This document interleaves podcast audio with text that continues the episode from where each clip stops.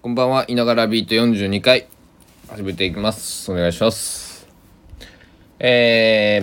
ー、2022年えー2月25日金曜日の21時49分、えー日本時間午後9時49分、えー50分になったところです。えーとね、まあ、僕はヘボいもので、ヘボいものでっつって言ったあれやけど、ちょっとこうなんだろうね、世界的な情勢に対して、えー受けるショックが、えー大きかったと言いますか、えー大きかったと言いますか、大きかったので、えっと、ちょっとへばって、えー数時間寝てました。えー頭が少しすっきりした気がします。んで、えー、ヤフージャパンでも開いてと。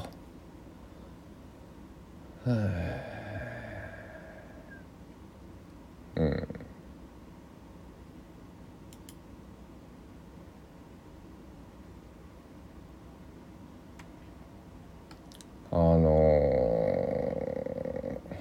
ほんほんほんほんほんほんまあなんだろう。ニュースのトピックス見るだけではちょっとわからないですけど、うん。うん。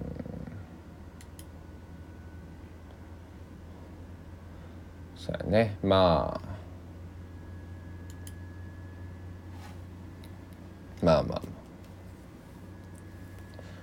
あ。なんかチェルノブイリがどうたらこうたらっていうね、えー。夕方、えー情報が、えー錯綜していたんですが一応ヤフーニュースロイターが、えーロシア軍チェルノブイリ支配と発表、えーっていうふうにねえー報じてますね。今日2月25日金曜日の17時29分配信。共同通信社がロイターのもうモスクワ共同って書いてあるなロイターのやつを。えっ、とえー、なんなんていうの、えー協定みたいなのをねロイター通信とか共同通信社を結んでるからそそっからの情報で日本にバンと、えー報道してくれたっていうことでしょう。えーまあなんか、まあ、原発とか原子力とか核兵器とかまあそれに、えーこう似たようなね、えーものだったりその有毒なもの、えーが置いてあるとこっていうのはやっぱりそのなんだろううんぼまあ僕は戦争反対っていうのを前提に、えっと、そのロシアもし自分がロシアだったらとかその核を持っている国とか、えっと、原発の危機管理の担当者とか、えーそういう人たちの立場になって考えてみた時にね仮にね、えー仮に考えてみた時にやっぱりそのそこを攻撃すするとか制圧するとか逆に制圧されたり攻撃を受けたりするっていうことはやっぱり一番嫌なことだし、えー攻められる側としてはね。攻める側として考えるとそこをなんとか先に抑えときたい。って思うのは当然のその心理だと思っていて。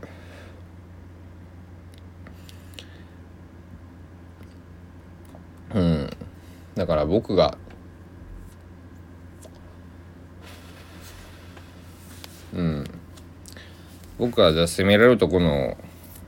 何大統領とかまあなんか権限を持っているものならねそういうなんだろうえー原子力核施設、えーまあ、日本だとしたらね原発、えーとかそのなんだろうねその劇薬がありそうな倉庫関係のところとか、えーまあ、そういうとことかからねあと機密情報がありそうな、えーとこからまあ締めていくというか、えー危機管理を先回していくと。いうふうに、えーするかな。うん。っていうのは簡単なんですよね。本当にね。うん。ウクライナも必死で多分チェルノブイリやべえと。いうふうに、なんだろう。ウクライナのその政府大統領とかが思ってるかわからないけれどもそのウクライナのそのなんだろう。僕みたいな、えー、やつがねウクライナにも多分いるだろうからそういう感性を持ったね。あうちのブリやべえなって。持っているやつが、えー、いると信じてというかまあいるだろうからね。もちろんね。うん。だから、えー、日本だってうん。なんだ核兵器はね持ってないのかかもしれないけどまあそのね本当のことは分からなくてまああの持っていないだろうっていうね。だって僕は核兵器日本の隅から隅まで見渡したわけじゃないから、えーと、ソースがないっていうだけで。えー、あのただ原子力発電所だったりそれに近い原子炉その放射まあちっちゃいその原子力発電所までいけない研究炉とかねそういったものは日本にたくさんあるわけでえっと僕の友達も働いてたりしますしえー、なんだろう。痛いとかまあいっぱいこう弁慶の泣きどころっていうのがなんかこうなんて説明すればいいのか分かんないですけどそういうとこっていっぱいありますよね。うん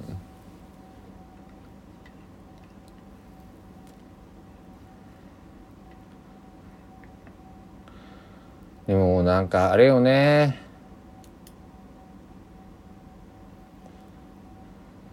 それはね武器がなかったらさ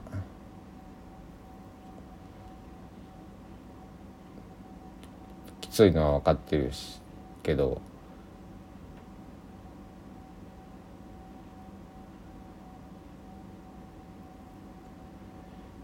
武器があったらやっぱり使いたくなるだろうしうんでも武器がないと困る時もあるのかもしれないし。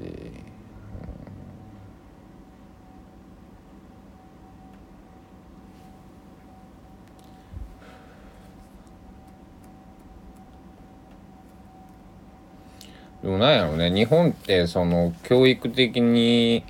こう戦争はダメだっていう教育をまああの僕なんかもそういう施されてきた世代っていうかまあ戦後生まれとか戦後の教育を受けてるので、えー、ねあの今日本で生きているえー、人たちは、えー、何割が戦後生まれ戦前生まれとか戦中生まれとかその、えー、という方がどれぐらいのパーセンテージを占めてるのか僕はちょっとごめんなさいあのそういうデータとかをに今今、えー、分かんないんですけど。えーと、人口のデータベースとかね見見れば、えーと、すぐに分かるかなと思うんですけど、え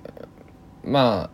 推測するにね、えーと、戦後生まれ戦後育ちの、えー、人たちが大半を占めている国っていう認識では間違ってないのかなと思うんですけどその間違ってないっていう、えー、間違ってるかもしれないけど、えっと、戦後生まれが、えー、戦後生まれ戦後育ちが、えー、大半を占めている国だという定義で話すとまあ、実際に経験を戦争してないからわからないっていうのはね戦争の実態というものを知らないから、えー、本音だと思います。でえっ、ー、と僕の場合はうんなんかいろいろなこう思うところというかあがあって戦争は反対なんですけれども、まあ、戦争というかなんだろう暴力っていうものをまずまず、えー、否定派です。うん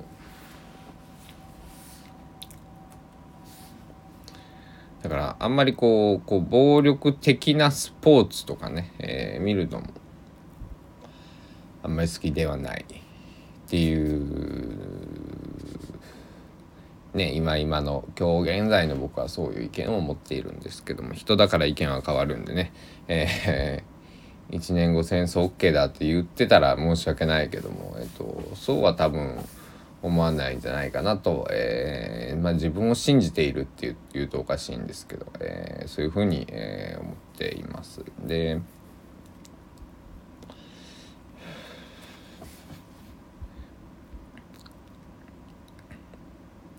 まずまず戦争って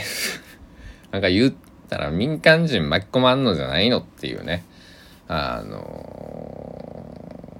ー、今の国際法上とかどうなってるのかわかんないですけど。ねえ。なんか国との国と国との軍事的な衝突であってねえ民間人を巻き込む。まあそれを言っちゃいろいろこうなんだろうね。日本人としてはこう反省しなくちゃいけない点もた、えー、いっぱいいっぱいいっぱいいっぱいいっぱいいっぱいあるんだろうけども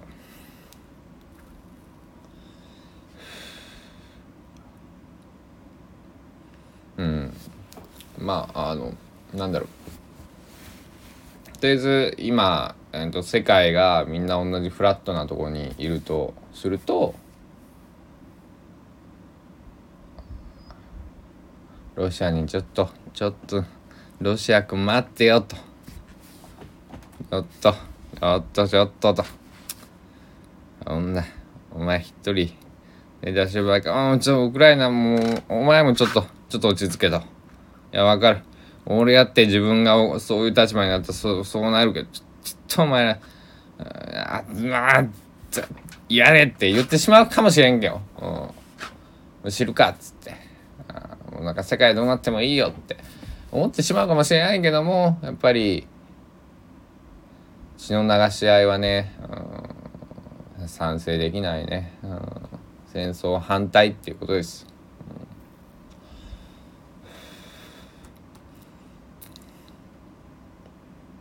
うん、もう一回言っとくよ。大事なことだから。戦争を、えー、に対して、えー、いながらは、反対です、えー、どんな理由があろうと戦争、えー、暴力とか武力とかによっての、えー、解決を望みません、うん、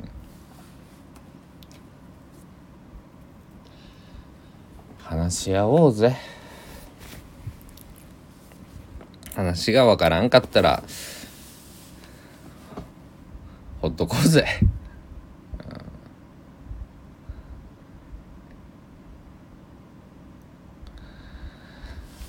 悲しいよね。悲しいね、えー、なんかまあもう中学生みたいななってきた。えー、でも悲しさの連鎖はねダメだと思うんで。どうしとったんやろうね。僕あのその第二次世界大戦の時にさなんだろう。あ一般庶民日本もそうだけど世界のそのなんだろうね。みんなってどんな気持ちでいたんだろうっていう。あでもそれあれやね。あのあそこあそこねえっと今でいう北方四島。えっと樺太だったかな。なんかその樺太あれ樺太のねとか満州のにこうあれロシアが、えー、旧ソ連が、えー、ロシアがって言っちゃいけないね。旧ソ連がって言わなくちゃいけないのかな。これは正しく旧ソ連がこうねえっ、ー、と日宋日独創でしたっけ？えー、えー、まあそういうのを破棄して攻め込んでくるわけだけど8月1945年の8月10日とか12日とかあそれぐらいですよね。えー、それまで僕そのドキュメンタリーをよん、えー、見た見たのと本を、えー、僕あれ立ち読みというか本屋さんだったか図書館だったか読んだんで今手元にないんですけどえっと昨日までは戦争の背の字もなかったと。なんかあの電話番をね国後島だったと思うんですけどねなんか電話郵便局に勤めてた女性のお話で電話交換士交換士をしていた方の、えー、ドキュメンタリーを見たんですけど数年前にね、えー、ちょっと待ってくださいね。サハリンだったかな。北方四島だったかな。ごめんなさい。ちょっと記憶曖昧なんですけど、えー、そこで、えー、あなんかサハリンな気がするな。で一変してね、えー、戦争下になってで日本は降伏してる日本軍もうもう武装解除しちゃってるから、えー、助けに来てくれないけど方角的にはね北の方面から攻めてどんどんって聞こえるっていう。での方はね、えー、運よく助かったのでなんか郵便局20人ぐらいの中で1人か2人しか多分生き残らなかったんじゃなかったかな。えー、という話というかね、えー、があって、うん、うん、ね。悲しい。歌聴きたくないよって尾崎豊さんの「ILOVEYOU」の歌詞みたいな気持ちですね。うん彼があれを書いたのは多分16歳ではあの時なんで1981年昭和でいうと56年とかの話だと思うんですけど16歳が17歳で書いてあるはずなんですけどだから81年2年ね56年7年ぐらい。当時は何どういう時代だったんやろ？戦争冷戦時代っていうんか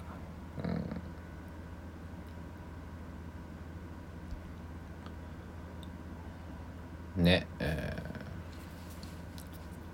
ー、みんなどう思ったかな？うん。この数日のテレビを見ていて。まあテレビというか報道というかなんかねあの僕はテレビみんな見てないんですけどあの出かけたりしたらこうテレビが流れてるとこあるじゃないですか。ね嫌がおうでもまあ情報が入ってくるっていう。はあと思ってまああのうんそうだね。うん。でえー、めっちゃ話変わるよそういえばめっちゃ話変えようかな。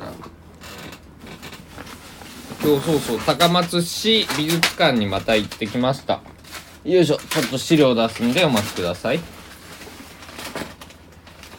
なんかいろいろいただきすぎてどれがどれだか分かんなくなっているんですけども。えっと、ちょっとか高松市美術館で、えっと、この2月23日から2月27日の日曜日まで、えー、行われております。香川大学創造工学部創造工学科造形メディアデザインコースの卒業研究制作展というものに行って、えー、参りました。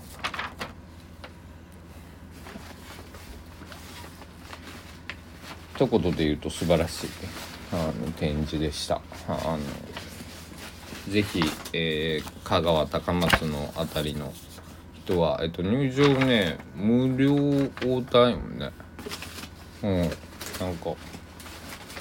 あの年パスを美術館のね持ってるって見せたら「それいりませんよ」ってなんか受付の方受付の、まあ、大学の方なのかな。わかんないけど確証はないんですけどなんとなくその大学生っぽかったってだけなんだけれども「えー、いませんよ」っておっしゃってくださって「ああ分かりました」っていうことで。えー、入りましたというところです。で何がどう良かったかっていうとなんだろうね。えっときちんと、えっと、ロジックに基づいてあのまあなんだろう卒論みたいなのが読めたんかな僕あえてちょっと読まなかったんですけどあのー、うんあえて読まなかった。あのうん、そうやね研究論文を置いててその上に作品があってみたいな展示方法なんですけどえーうわなんかすごい革新的なことが書いてあるな。えっ、ー、とちょっとちょっと読まずに話しますね。その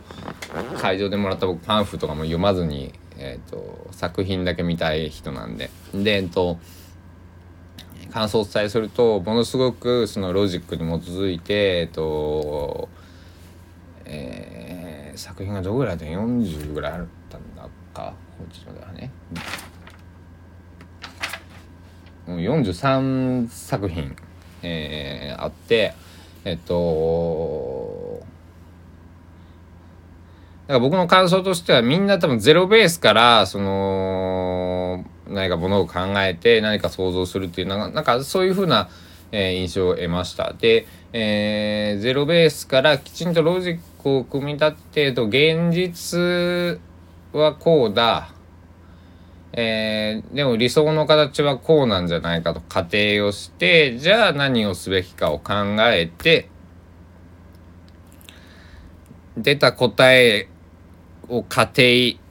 仮定仮の答えとしていろいろこう、えー、ロジックを組み立てて、えっと、それに必要なものこと人情報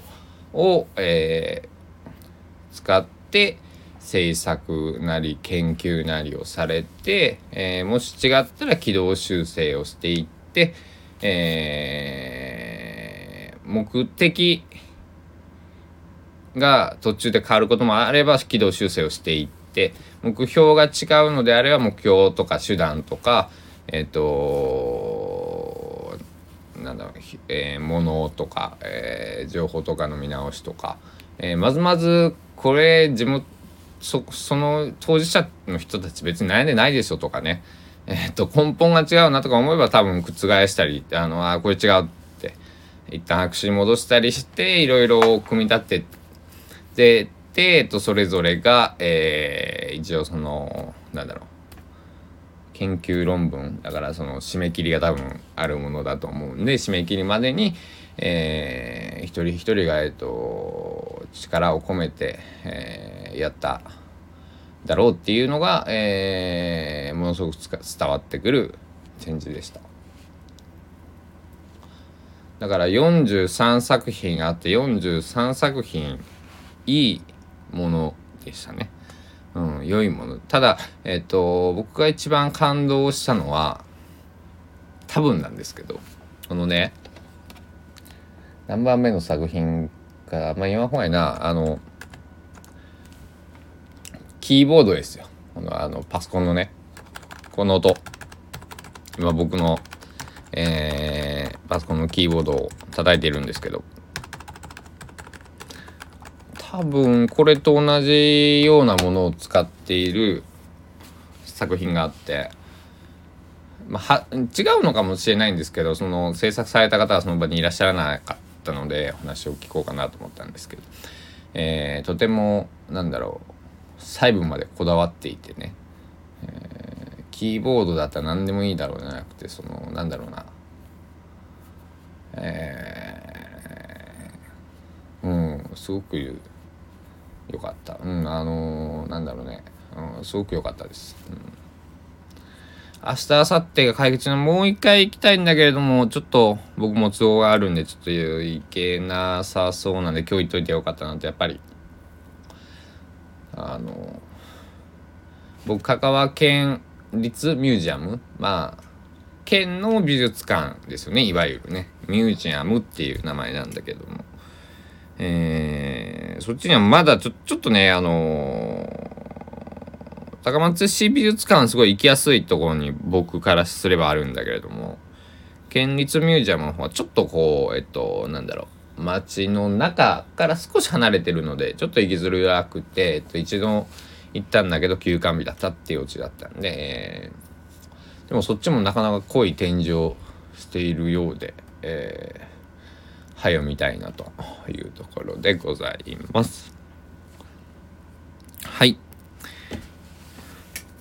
あ、そうそうね。もう一つね、なんか、えっと、資料をもらったんやけど、こっちかな？えっと、コールド、真ん中のドット、コールドスリープ。で、えっと、これは、えっ、と、香川大学、えー、創造工学部造形メディアデザインコース柴田研究室の学生教員による企画展だそうです。えー、未来のために情報アーカイブの今を考えるって書いてあります。で、タイトルはコールドスリープみたいです。まあ、氷で眠らす？眠った氷？英語できないかどっちかわかんない。あ、コールドスリープか、かっこ冷凍睡眠って書いてある。冷凍睡眠。はあ、で、これが、えっと、日時から先いますね。えー、2022年の3月19日、20日、21日。19、20、21。えっ、と、ちょっと待ってよ。19、20、21だから、えっと、曜日で言うと、ちょっと間違いないね。サンデー、マンデーとか書かれてみても、僕、頭が混乱してすぐ出てくる。19、20、21なんで、えっと、土日、月、19、20、21、うん。土日、月、月曜日が春分の日で祝日の日ですね。えっ、と、19日が13時から20時まで。で、えっ、と、20日、21が朝10時から、えー、20時まで。10時、8時ってやつですね。で、会場は、えっ、と、高松市丸亀町、えー、一番街1階、かっこドトール横。えっ、と、丸亀町グリーンの中にあるドトールの、えー、横のところらしいです。えー、観覧料無料と書いてございます。これは行かなくちゃいけないね。すごくあのー、著作権の権利問題があるから、あの、ちょっと、なんだろう、この紙読んだり、えっ、と、なんだろう。まあなんか、ツイッターとか SNS とかありそうだから、また、あの、シェアしたいと思います。すごくかっこいい、あの、なんだろう、えー、ポスターで、これはいいね。えー、ぜぜ絶対というの99.9%、えっと、なんだろう。体調が悪くない限りは行きたいと思ってございます。えー、あともう一つね、紹介したいやつがあるんだけれども、これはもうちょっと後でいいかな。えっ、と、これはまた別なんで。うんで、だから、今日のまとめとすると、まあ、世界的な情勢ちょっと不安だよねと、えー、いうところと、で、まあ、いうとこと、僕の思い、戦争反対ですよというところと、えー、2番目としては、えっと、香川大学創造工学部造形メディアデザインコースの、えー、卒業を、えー、長い卒業研究制作展えー、高松市美術館で見てまいりましたがとても素晴らしいものでございました。